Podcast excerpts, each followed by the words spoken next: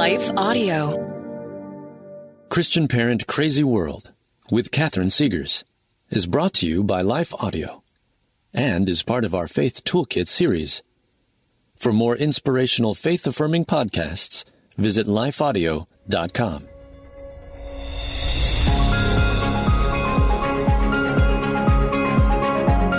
Welcome to Christian Parent Crazy World, the podcast that tackles tough topics to help you be a godly parent in an ungodly world. I am your host, Catherine Segars, and in today's episode, we will tackle this intriguing question How is the virtue of equality impossible without the Christian worldview? Hmm, yeah. Something in the human soul cries out for equality, doesn't it? It is certainly a virtue that our culture lauds and espouses. Where does this idea of equality come from, and how do we get there? Can we arrive at the concept of equality from a naturalistic or humanistic worldview? Well, my special guest today will help unpack the necessary foundation for equality. Spoiler alert, it is the Christian worldview and the Christian faith that gets us there. Today, you will find out how. That's the plan for this episode of Christian Parent Crazy World. So let's get started. Is it hard to spark meaningful conversations with your kids? Whether you're a homeschool hero, planning activities for the next family vacation, or simply gathering around the dinner table, we've got something that can help. Introducing the Daily Family Conversation Starter by best-selling author Katie Clemons. This remarkable book offers 365 imaginative ways to connect with your children in just 5 minutes each day, with prompts like who made you laugh today or what would you do if you had a tail? These simple questions open up a world of laughter, curiosity, and deeper connections. From dinner time to sleepy time, the Daily Family Conversation Starter is your key to creating memories that will last a lifetime.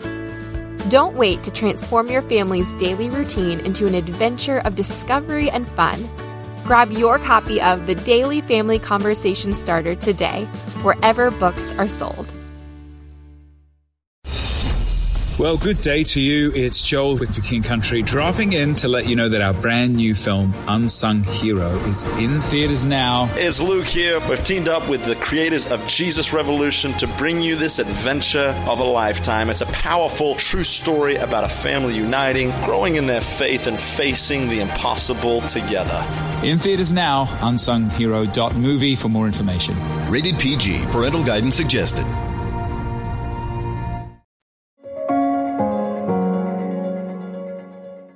Hit that subscribe button, everybody, on whatever app you're listening on. That's really going to help the show out. And please consider giving us a five star review over on Apple Podcasts or Spotify. That really helps to get the word out too.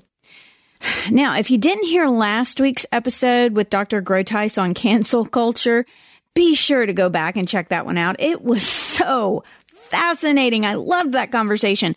Dr. Groothuis traced cancel culture back to its progressive, woke, neo-Marxist, Marxist roots all the way back, pinpointing each and every little dot on the line for a really awesome overview of how we got to the place we are in in our culture today, where you can be canceled for a perceived slight against someone else that was never intended to be offensive or racist or misogynistic or bigoted in any way. And yet that infraction can derail someone's life, like Morgan Bettinger's life, a young college student who was falsely accused of being a racist and had her name dragged through the mud and her plans to attend law school blew up in smoke. Her life completely derailed all because of a false accusation at a BLM protest. If you think that can't happen to you or your kids, think again. We dug into her story in the last episode and Dr. Groothuis expertly navigated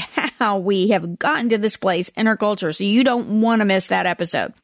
This week, Dr. Groothuis has graciously stuck around to unpack the concept of equality for us, where it comes from. The necessary foundation for equality is a huge argument in favor of the Christian faith and the Christian worldview. Quick recap on Dr. Groothuis's credentials before we dive in.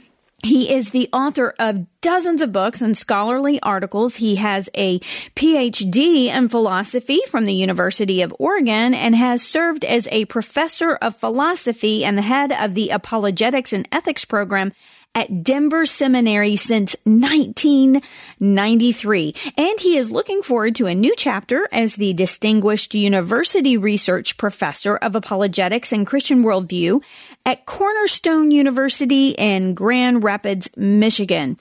Today, we are continuing to discuss one of his latest books, Fire in the Streets How You Can Confidently Respond to Incendiary Cultural Topics phenomenal book. I highly recommend that you pick up a copy.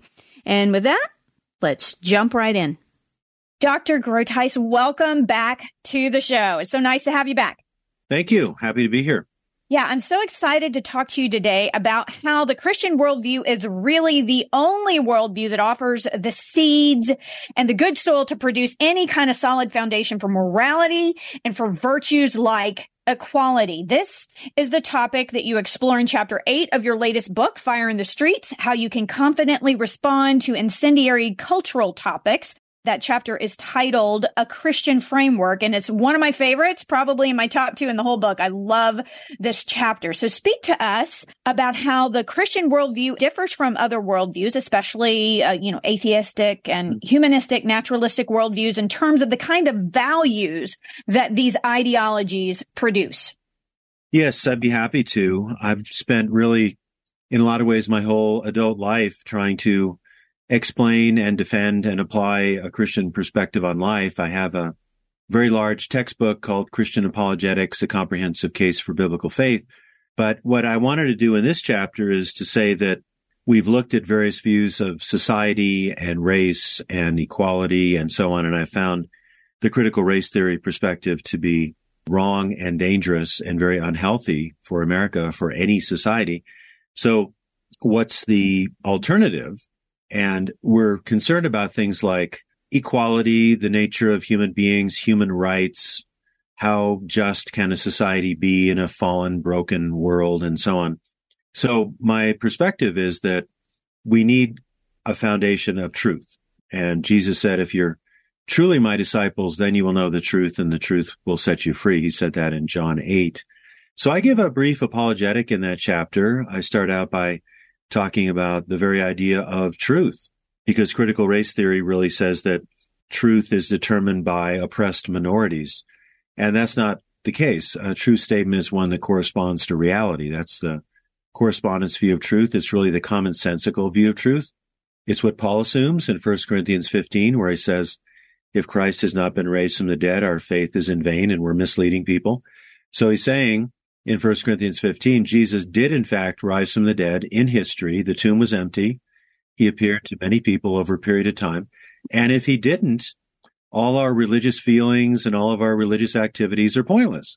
So there's this idea with a lot of people now that if you're passionate about something, if you have a social movement, if you have grievances against the system, then your view is just automatically true and needs to be followed. And that's not the way it works. You know, your movement, your perspective is only as good as it's true and as it can be defended. So we need to start out with truth. I'm not just saying, well, we Christians want a seat at the table. You have your viewpoints. We have our viewpoints. Nobody can say what's really true or false, right or wrong. No, I'm saying the Christian worldview corresponds to reality.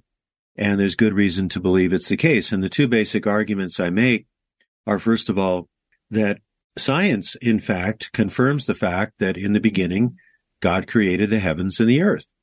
And I appeal quite a bit to Stephen Meyer's excellent book, Return of the God Hypothesis. And he's love him. Yeah, he's our best he is philosopher of science showing that things like Big Bang cosmology, right. fine tuning argument, and other things really point to a creator who designed us. That naturalism, the worldview that there is no God and we have to explain everything according to impersonal nature is not just a non-Christian worldview. It's an illogical worldview unsupported by the scientific evidence. Mm-hmm. So, gosh, I've got 250 pages on that in my Christian apologetics book. I think I've got four pages on it in this book. But then I go from there is a God, there is a creator and a designer to the biblical view of the human being is very profound because we don't only say that we're designed and created by God, but that we are very special creatures in the world because we are made in the divine image. God says after the first six days of creation, uh, or after the first five, that he created human beings in his image and likeness and gave them dominion over creation. But then we know from uh, Genesis 3 that human beings rebelled against God and we were expelled. Adam and Eve were expelled from the garden. And so death came upon the world. The world is under a curse. So human beings still retain our uniqueness and our greatness, but we are all self-centered, sinful, broken people and people really under the, the wrath of God. So we need to be delivered from that through the work of Jesus Christ. But the Christian view of the universe that we're in a designed, meaningful world is essential for civil government because otherwise civil government will claim to bring order and meaning and reality without any sense of a higher reality. And then the idea that we're made in the image and likeness of God, but also fallen, I think was the vision of the founders because they didn't want to give the civil government too much power. They didn't want us to have kings and queens for one thing. And moreover, you see things like the separation of powers into the three branches of government. Yes. Which most Americans cannot name, by the way. Uh, we are so ignorant about these things. mm-hmm. And then the deeper question would be not just name the three branches, Right. you know, the executive, the legislative, and the judicial, but why do we have three? I don't think probably one in 25 people could answer that. Oh, I teach You my kids. Good for you. Well, they're, they're better informed and smarter than most adults in our culture, I'm sure. Well, the reason is that you don't want to concentrate power. So there would be tyranny. The American Revolution was not a revolution against all history and all authority the way the French Revolution was. It was a revolution against unjust authority. It was against tyranny of the British. And it was not based on we are going to recreate human nature through revolution. That's the French Revolution mentality. That's the Marxist mentality. yes, 1789. Yeah, we want 1776, not 17. Amen. I know. And you quote Yeah. Os Guinness so much Yeah. in this book, and that is what he has been Right. so big on is the difference between those two revolutions. Right. Have you interviewed Os? I have not, but I would love to. That would be Oh, a yeah. dream interview. Yeah. Well, I will put in a good word for you. Oh, I thank you. Thank you. That would be huge. Yeah, I would love to interview Os Guinness. That would be a dream come true. Great. Yeah. So the Christian view, I don't think is merely the best vision for society. I think it's true. It corresponds to reality. That's why it's the best vision of society. So we see that human beings have intrinsic value, whatever their color are. And biblically, there's one human race. It's the human race. Right. It's not uh, this race and that race. The Bible doesn't even say much of anything about skin color. What it's concerned about is individuals and nations following God, not what your particular skin color is. And there's a lot in scripture about speaking up for those who have been mistreated and the marginalized. and. Right. That's what Os Guinness talks about too, is that the original justice warriors were the Old Testament prophets. Exactly. Yeah. Yeah. And, and can I just add one thing in here when you were talking about the three uh, branches of government, the uh, executive, the legislative, and the judicial? Many people say that the idea behind those was the triune nature of God. We've got the executive God as a king. We've got the legislative. He is a lawgiver and we have the judicial mm-hmm. because God is a judge. That's very mm-hmm. biblical. It These is, yeah. three branches of government. That's what I've taught my kids. Mhm. That's kind of the derivative because our founding fathers were well versed in the Christian worldview and mm-hmm. they brought that to bear when they were forming a government that was unlike any other government that had existed since the dawn of man. And when we talk about American exceptionalism, and it's not that Americans are in any way superior to another people group, but rather the ideas that formed our government are unique in the history of human beings. And those three branches of government bring that to bear and they're supposed to be separate but equal. Unfortunately, they're not operating that way. And I think we have a, a fourth branch of government now with unappointed advocate groups. But anyways, Yeah. that's another topic. Anyways, keep going about the, Mm. that God is intently concerned about justice. Is it hard to spark meaningful conversations with your kids?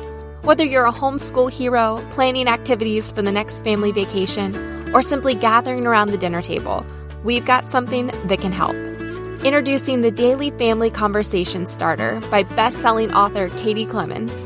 This remarkable book offers 365 imaginative ways to connect with your children in just five minutes each day, with prompts like Who made you laugh today? or What would you do if you had a tail? These simple questions open up a world of laughter, curiosity, and deeper connections. From dinner time to sleepy time, the Daily Family Conversation Starter is your key to creating memories that will last a lifetime. Don't wait to transform your family's daily routine into an adventure of discovery and fun.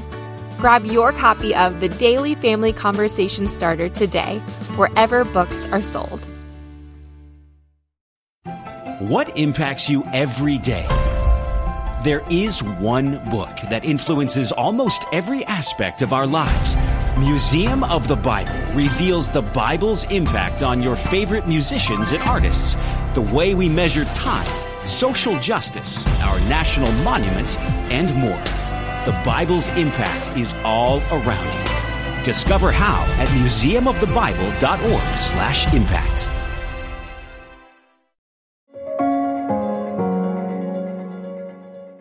Right. Right. And there's one standard of justice. It's the law of God. It's not one standard for one group or one standard for another group.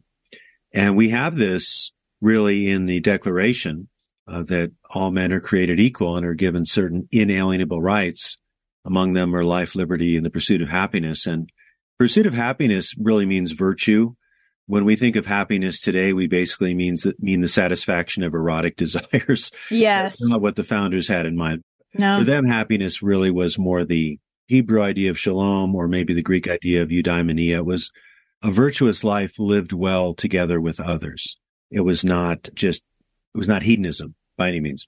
So there's so much to conserve in the founding ideals and realize that America was set up to be a self-reforming republic. Yes. So, for example, we have the amendments to the Constitution. The Constitution is quite brilliant and important, but not divinely inspired. So the founders realized that we need to have amendments to the Constitution. And there's some amendments that are then annulled by other amendments. You know, there's an amendment to ban alcohol, and then there's an amendment later to take away that amendment, right? So it's a messy situation, but it's far better than any kind of authoritarianism or monarchy or any, really any other form of government. There's so much within the American form of government uh, that can be conserved and built upon. And what one of the things that concerned me terribly about the riots of 2020 and critical race theory in general, wokeism, is the idea that America is from the beginning utterly corrupt. That's the claim of the 1619 project.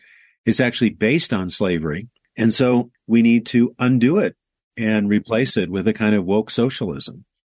I think that's just completely wrong-headed. There's a lot of things in American history that were wrong. But as I said, we at our best can be a self-reforming society. You reform on the basis of what's there, not try to destroy everything and start from scratch, which is mm. the French Revolution idea. Yep. Or the Marxist idea. And people need to be educated. What is the Christian worldview? Why do we believe it? Why does it give us the basic fundamentals for society? The fear of God, the uniqueness of human beings, the equality of human beings, and also the doctrine of original sin, which says that we should never try to bring heaven to earth. Jesus will bring heaven to earth when he comes again to make all things right at the eschaton.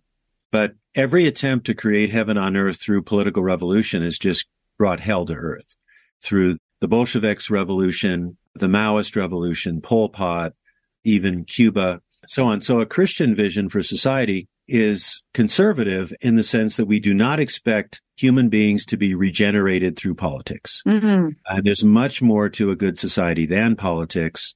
Uh, we have to be godly people in our families and we need to work for a godly culture.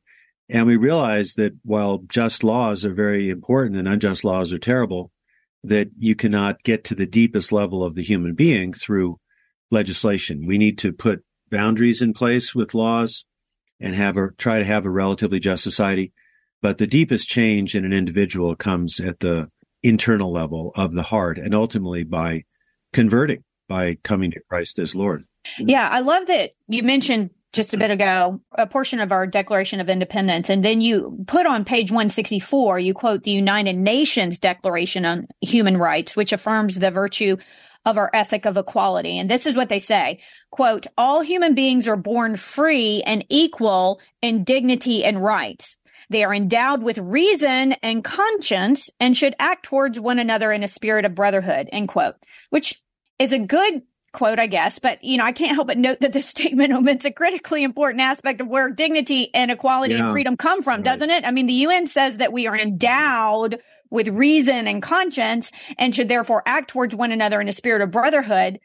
But we're endowed by whom? Who endows us yeah. with reason and conscience? The evolutionary gods, chance, uh, beneficial mutations of Darwinian evolution. I mean, how do we end up here when you mm-hmm. compare that to what you just quoted a minute ago from our Declaration of Independence, which says that we hold these truths to be self-evident, that all men are created equal, that they are endowed by their creator right. with certain inalienable rights, that among them are life, liberty, and the pursuit of happiness. So how has the UN come to the conclusion that human beings should be free and equal and that we should act towards one another with a spirit of brotherhood without that overarching worldview of having a God that endows us. Yeah. Because you can't really arrive there without the God to endow us with those inalienable rights, with that human dignity, with that worth. Right. Can you? Well, no, you can't. You have to ask, well, if we're endowed, then who endowed us? And yes. it can't, it can't be impersonal nature or some impersonal, undesigned evolutionary process. Right. You know, you can't just put something under a microscope and say, oh, there, we're endowed with freedom and dignity. I see it under the microscope. Now, these are moral, spiritual truths. Yes. Now, some people will admit this. I quote this. I've got that quote right here. Yeah. You got that quote. You want to read it? I think you read quotes better than I do. The one on, Are you talking about the one Harari? Um, yeah, you, 165.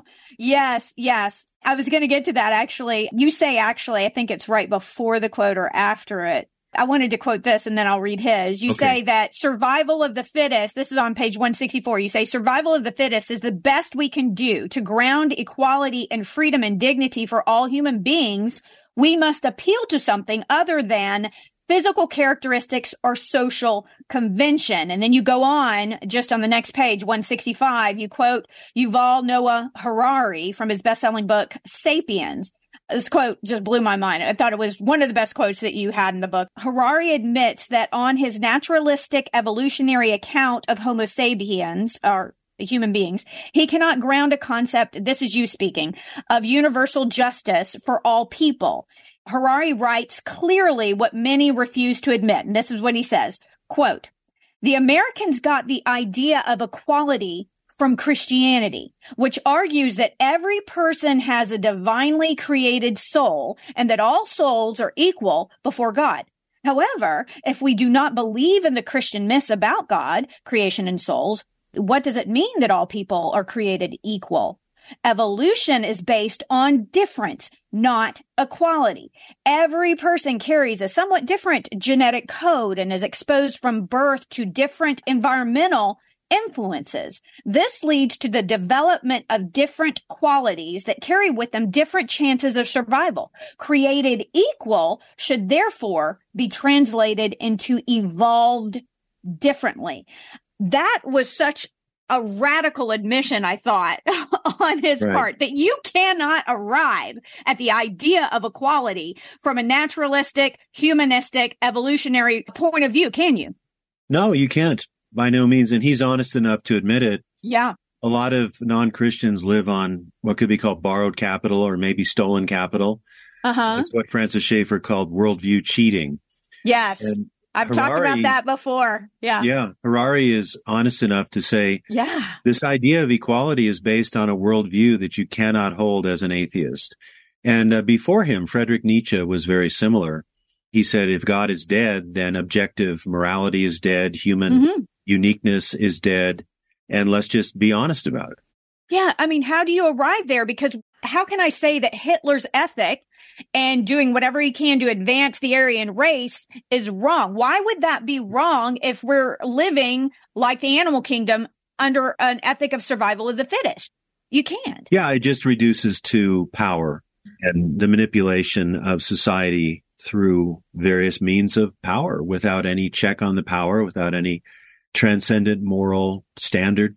So it comes back ultimately to the existence of a just God, the fear of God, and then who are human beings in this world. And the Christian perspective neither exalts us too much nor abases us too much. It says we are damaged goods, you know, to use Pascal's phrase, we're like deposed kings. We are kings over creation, but we have been deposed. We're east of Eden. We were, we're now under the sun to use the phrase from Ecclesiastes that comes so often, but we're still loved by God and we bear human rights, whatever our skin color, whatever talents, abilities, whatever age, whether we're in the womb or out of the womb, whether we are productive members of society, quote unquote, or on our last leg. We're made in the image and likeness of God. And as such, we should be treated with dignity and respect. Mm. We were talking earlier about Os Guinness so much, and you quote his golden triangle of freedom, oh, which I've had that on. I've got a whiteboard in my office uh, slash classroom, and it's like six foot wide by four feet tall, and I've got little quotes all over it. And Os Guinness's triangle of freedom is at the very top of it. Freedom requires virtue, and virtue requires faith. So speak to us about how freedom emanates from those kinds of the virtue, which mm. at the heart of it is faith. We can't really have freedom without the faith that our Christian worldview provides. Right. Well, the issue with freedom is freedom from what and freedom for what. Mm. So in America today, we often think of freedom just as actualizing our desires, especially our erotic desires. But we have to say, yes, we should have uh, liberty as citizens, but freedom should not be licensed to sin, right? Sin is uh, not good for any society, especially when sin becomes codified into law, as it has been in so many ways in the United States. So freedom from what? Well, freedom from selfishness, freedom from vice, and freedom for what? Well, not just freedom for the actualization of my desires, or the ability to make money and have property, we should be free to pursue those ends, but freedom for loving our neighbor and loving God. So our faith perspective, which I think is really knowledge of God, shows us where we need to limit ourselves. You know, what a concept. Deny yourself. Uh, deny yourself, take up your cross daily and follow me, Jesus said. But that's actually the way of freedom because you say no to all kinds of things that are ungodly, sinful, and unhelpful for society, particularly sexual sins, but greed and all the rest of it. And then you say yes to what is good, namely promoting and defending the gospel, seeking the common good, loving your children, being generous in your giving, being a productive member of your church. So freedom, when it's abstracted from the fear of God and biblical teaching, can actually undo freedom you know, Os says the great enemy of freedom is freedom. So mm. if you have freedom and you're trying to live in a moral vacuum and your own desires become the bottom line and the last word, then that just leads to chaos and to tyranny ultimately, mm. because when people have no sense of restraint and no sense of what is right and wrong, then eventually they have to be corralled and controlled from the top down. So you know, anarchies don't last very long. Usually some tyranny will come in to impose its will on the anarchy. Exactly. And, you know, the American system, I think, is a great balance of, of form and freedom, you know, of the mm-hmm. freedom of the individual and then the larger form of a constitutional republic where we have rights, we have responsibilities, and we have limits as well. Ah, yes, that is so true. What you're saying about usually a totalitarian regime does come in after anarchy and imposes its will. I heard an interview, I think his, forget, is it, his last name is Desmond. Have you read The Psychology of Totalitarianism? I have it on my bookshelf. It's up pretty close. Um, he spoke on that. Yeah. yeah. I don't know that he's a believer, but he's really fascinating. Goodness, so much to unpack there. But I love how you talk about the Christian. Well, first of all, we were talking, I think in the last episode, these other worldviews, these ideologies, what do they produce? And they produced you said over a hundred million, like the communist, right. Marxist ideology mm-hmm. that was so prolific in the 20th century produced over a hundred million deaths a hundred million. And I know a lot of people will criticize some things in the Christian faith and some places where Constantine and perhaps the Inquisition and Salem witch trials and things like that. But I've heard Dr. John Lennox speak on this. These are not comparable in no. terms of the damage. Yes. Has Christianity uh, been errant in some instances where it went off the rails and where people tried to advance the cause of the cross in a militant way? Unfortunately, yes. Now, were they mm-hmm. truly, was that true Christianity? I don't believe so. But when you look at where this godless ideology of Marxism and neo-Marxism, which is represented in critical race theory that you talk about in your book, when you see where that went, 100 million dead in the 20th century, that's terrifying to think of. And this is underlying an ideology that is being sold to our kids as equality. And now we've advanced beyond equality. Now we need equity, not equality. But this idea of equality, I think it burns in our hearts. We want freedom. We want to be free. We want liberty, but we can use our liberty can be used to destroy the very thing we want. I love that quote from mm-hmm. Os. Freedom is a great enemy of freedom. Yeah. So how then do we advance the idea of the Christian worldview humbly as a solution to the problem that we have of racism in our country, the problems that we have towards achieving true equality? Well, there's certainly a lot to do. I've, for many, many years, emphasized the importance of education. Mm-hmm. Now, I've been an educator. I've been a teacher of adults my whole life. And in God's providence, I didn't have children, but it is so significant that parents take responsibility for the education of their children and not think that the state has that responsibility or will discharge that responsibility in the right way. I've been an advocate actually of homeschooling mm-hmm. and private schooling for over 40 years.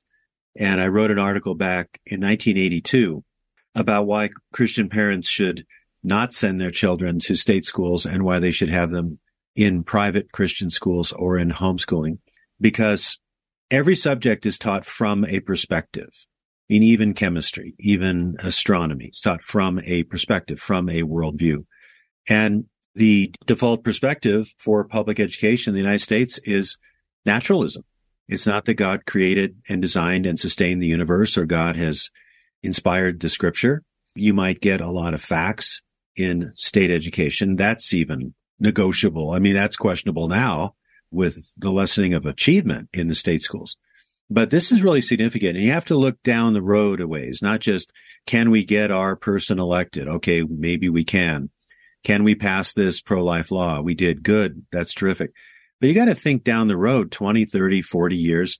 You have to think about, first of all, handing the Christian faith to the next generation, because that's the most important thing is finding peace with God through Jesus Christ, whatever your cultural political situation is. But then also Jesus in Matthew 5 said that we need to be salt and light.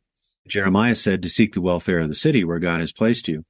So we need to be teaching our children from day one what the Bible teaches, the Christian worldview, how to defend the Christian worldview, the truth about history and about chemistry and biology and all the rest of it. That is so significant. And some parents think that they can send their children to state schools and just ask them after school, well, what did you learn today? And spend five minutes on that. And it could be they have learned a lot of things that are not true.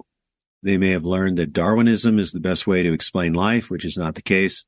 They now especially may have been taught a lot of woke ideology, mm-hmm. which pits people against each other, which undermines the American system.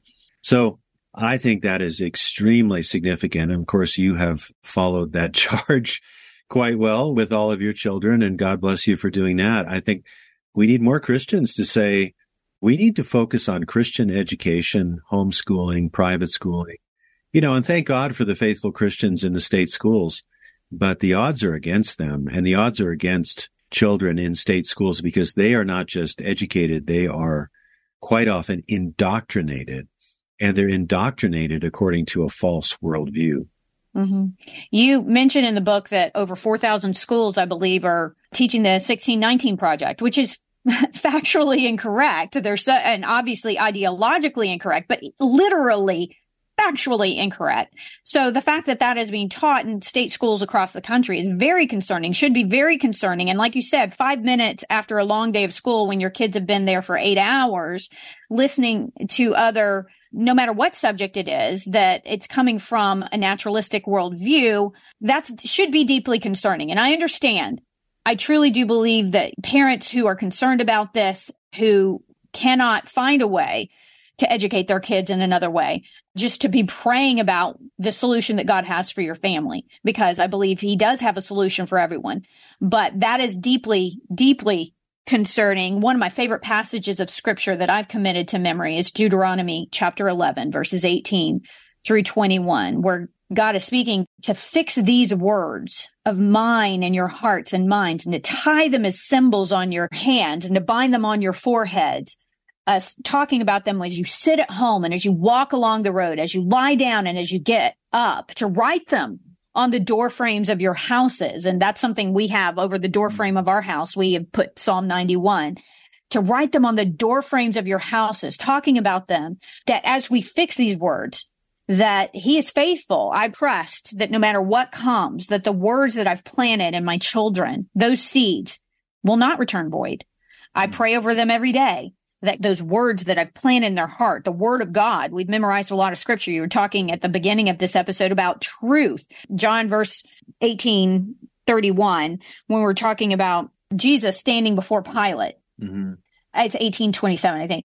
He says to Pilate those iconic words, for this reason I was born, for this purpose I have come into the world to testify to the truth. Truth is so critically important. And as parents, we need to be planting that in our kids. So speak to us in the closing moments how you think that we can plant that truth into the next generation because from that truth is the only place that basis of faith will bring us virtue and will bring us freedom, the freedom of equality that we want our children define. And we want our culture to have that freedom. But too often, I'm afraid, like you said, we are using our freedom yeah. in such a way that it's actually a free people's suicide, as Os Guinness would say. Yeah, right. Well, a lot of it, I think, has to do with how we handle these technologies, particularly social mm. media, because yeah. children can be so affected and their parents not even know what's going on. So I have, uh, as I said, I don't have children, but I do have four godchildren who are all the ages of what would be my grandchildren. And I was talking to the father of my three goddaughters about their philosophy of media. And he said, well, we, their girls are, I think, five, three, and four months. And he said, well, we really don't have them in front of screens at all. We might watch one film together as a family every three days and we pre-screen that. And he said, we're not going to let them have cell phones until they're 16. so something like that. So I think having wise boundaries because you can inculcate truth with your family, have family devotions, attend church, go to Sunday school, and all that is non-negotiable. But a lot of that could be undone with half an hour of unregulated social media. Oh, yes. Because you can find the most hideously horrible things about gender transitions and Satan worship and all the rest of it on social media unless you have those filters up and unless you present something better, richer, more wholesome, truer, then children will go in that direction, as will adults. Mm-hmm. You know, a lot of Americans are what I call well-informed, hyperactive ignoramuses. Mm-hmm. You know, mm-hmm. they're well-informed in that they've got all these facts or factoids in their head, images from tweets and Instagram and all the rest of it, Facebook. But do they have a well worked out worldview? Mm. Probably not. Do they know anything about America or the Declaration, the Constitution, American history, the three branches of government, why we have three branches of government? etc. This is another issue, but why we have the electoral college? Oh, oh yes, I wrote on that. Good for you. That's big. Yeah, a lot of mm-hmm. people have no idea why we have that and why it's a good idea to have that. Exactly, because there are arguments for that that sound really convincing to go back to you know just a popular vote, but the electoral college is really protective of the individuals in the smaller states and particularly rural areas. That's right. one thing that I wrote exactly. about because you, otherwise we're going to be ruled and dominated by what happens in the capitals, uh, in the urban areas and all of the, uh, the mm-hmm. suburban concerns or really the rural concerns who, yeah. heck, they grow our food, right? Their concerns aren't going to rise to the top. Yeah. So yeah, the electoral college is critically important. My kids actually, uh, by the way, had to debate that. Oh, good. And their homeschool curriculum, they had to debate and they had to take both sides, you know, because that's the way you need to do a debate. But I think we were all utterly convinced that the electoral college is still yeah. very vital and necessary. Yeah. Some former presidents may not know that, but or current presidents, or certainly current yeah. presidents, but even former presidents that we may or may not have voted for don't seem to know that. but yeah, electoral. Well, you know, I think it really comes down to knowledge. Yes. And knowledge is justified true belief. So we should have knowledge about the most important things. We should have obviously the knowledge of God. Fear of the Lord is the beginning of wisdom and the knowledge of scripture and the knowledge of American history. And why do we have an electoral college? Why do we have three branches of government? What is the concept of a citizen in the United States? Why is it not wise to just let millions upon millions of people into the country who are not citizens? Why is that? So we need the knowledge of God. We need the knowledge of the things that matter most. And we need to take that very seriously in the church, in the home, in the schools, everywhere. Um, mm. Um, because the knowledge of what is good and true and beautiful is the best way to challenge the falsehoods about religion and society and the human condition and everything else. And my whole adult life, I've been a, a teacher and a writer and a preacher. So I just keep cranking out the books and hoping that they will do some good. And I appreciate you having me on to talk about this book, Fire in the Streets. Yes, I appreciate you writing it. I wanted to end with a quote that you have on page 179, which talks about Christian activism as opposed to secular activism. It's rooted in our love of God and it's rooted in our love of others. You say, quote, by this God oriented and spirit sustained love, people will know that Christian advocacy and activism is not the commotion of another special interest group. It is not the machinations of a pressure group. It is not the agitation of malcontents hankering for a shouting or a shooting match. It does not attack police stations, courthouses, or political capitals. It does not confuse the cross with the flag. It does not yell insults at school board meetings. It does not burn down anything. It does not threaten officers. It does not hurl insulting epithets. Love may walk a dark and lonely road, but it is the right road. That is what we're called to, is it not? To walk the road of mm-hmm. love and our civic responsibilities and our parenting responsibilities across the board. We're to walk the road of love. Can I say amen to my own quote? yes, you may. You should. Okay. I'll say amen, yeah. amen, a hearty okay. amen. Thank you so much, Dr. Groothuis, for spending uh, so much time with us in the CPCW audience. You are a treasure to the body of Christ and your book, Fire in the Streets, How You Can Confidently Respond to Incendiary Cultural Topics is a must read. I highly, highly recommend it. I know that this book is, is one I'm going to go back to year after year to learn the significance of what the Christian faith has offered to our country and to the world. Please tell our listeners where they can get a copy of the book and where they can learn more about you and your amazing podcast, Truth Tribe. Yes, my book is certainly available from Amazon and I have a webpage called douglasgroothuis.com. You can find all kinds of free materials there, links to articles, videos. There's also an essay about various seminars and talks I could give at your church or organization. So that's a good place to go, douglasgroothuis.com. Also, I have this uh, weekly podcast called Truth Tribe, which is put out by Life Audio. And the format that I use for that is pretty straightforward. I just talk about a subject for 15 to 20 minutes. I don't have guests at this point. So recently I did one on standpoint epistemology, which we talked about in a previous show. And I've done a lot on apologetics, Jesus and Islam, Jesus and the New Age. I've talked about why I think Christians should be politically conservative. So we release them once a week. The first one was last November. And so far we haven't missed a week. So I'm hoping those will benefit people. I have listened to them. They are awesome. I love your intro music, by the way. You're a jazz fan. I love jazz. That's right. Yeah. so that's right. so great. Thanks again for joining us, Dr. Groothuis. Mm-hmm. Go and get yourself some master's level instruction there over at Truth Tribe. It's for free. Usually you have to pay for that kind of instruction and you That's can get it for free at Truth Tribe. I love your show and I love your mm-hmm. books and thank you again for joining us. I hope you'll come back in the future. I would love to talk to you about the American Creed. Maybe we can do that mm-hmm. next year, maybe near the 4th of July or something. I'd love to do that. Thank you. Thanks for having me. Okay, so five minutes, I kid you not, five minutes after we recorded this episode, Dr. Groothuis messaged Os Guinness and myself in a joint email and recommended that he come on CPCW. What a guy. Os and I had that interview late last year, and it will be up next on Christian Parent Crazy World. To set the stage, in this episode, Dr. Groothuis showed us how the Christian faith is necessary for the virtue of equality to exist in the world. In the next few episodes, Os will show us how the Christian faith and the Christian God are necessary for freedom to exist in the world. I love how those fit together. It is a fascinating conversation on what I consider to be one of the most important books ever written. The Magna Carta of Humanity is a must read for everyone, written by Os Guinness, one of the greatest minds in the world today. Not gonna lie, I was a little bit starstruck. Talking to Oz is like talking to an encyclopedia.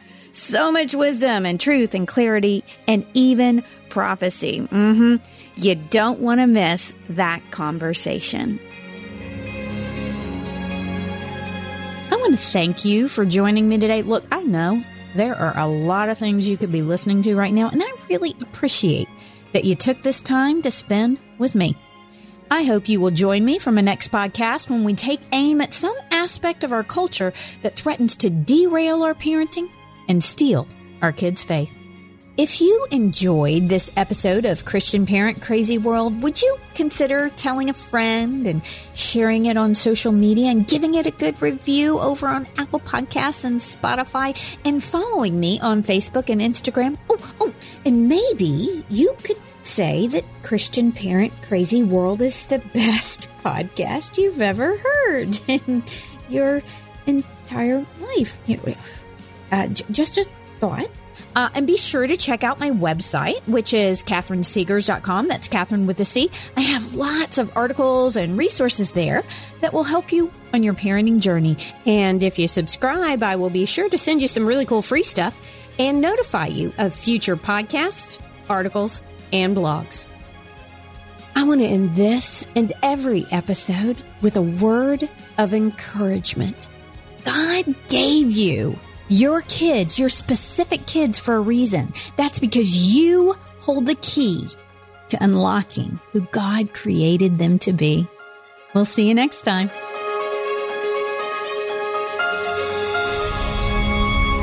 Christian Parent Crazy World is a production of Life Audio and Salem Media. If you liked what you heard today, please take a second to rate and review this podcast in your favorite podcast app so that more listeners like you can find the show.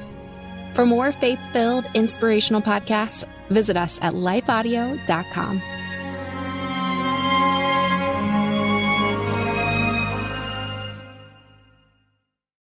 Hi, I'm Rebecca Scott. As a servant of God, wife, and mother of four, I understand the juggle of multiple roles and stages. That's why I created the Encourager podcast to help guide us through the messy middle stage of life. Join me on the Encourager as we challenge the chaos and embrace harmony. Together, we'll create practical systems to balance your roles and fulfill priorities. And we will do it while having joy and energy for both home and work life. Tune in for inspiring stories and interviews, actionable tips, and methods to do both home and work life. Because here, we believe you can do all things, just not all at once.